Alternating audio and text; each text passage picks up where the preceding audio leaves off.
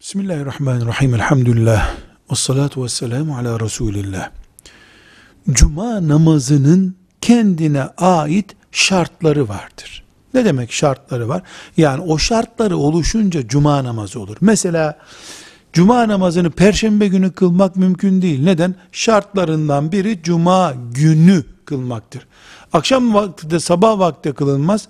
Öğlenin zeval vaktinde yani öğle namazı kılınan vakitte kılınır. Şartları var diyoruz. Bu şartlardan bir tanesi de farz olması için bir Müslümana o Müslümanın erkek olması gerekir. Kadın cuma namazı kılamaz diye bir şey yok. Kadına cuma namazı farz değil. Yani kılmasa günaha girmez. Oturup evinde öğle namazını kılar. Ama iyi bir imkan oluştu.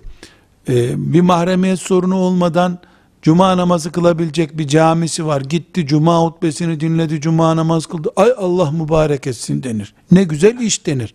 Ama niye kılmadın denmez bayana. Çünkü cumanın şartlarından birisi erkek olmaktır. Mükellef olmak için ona. Velhamdülillahi Rabbil Alemin.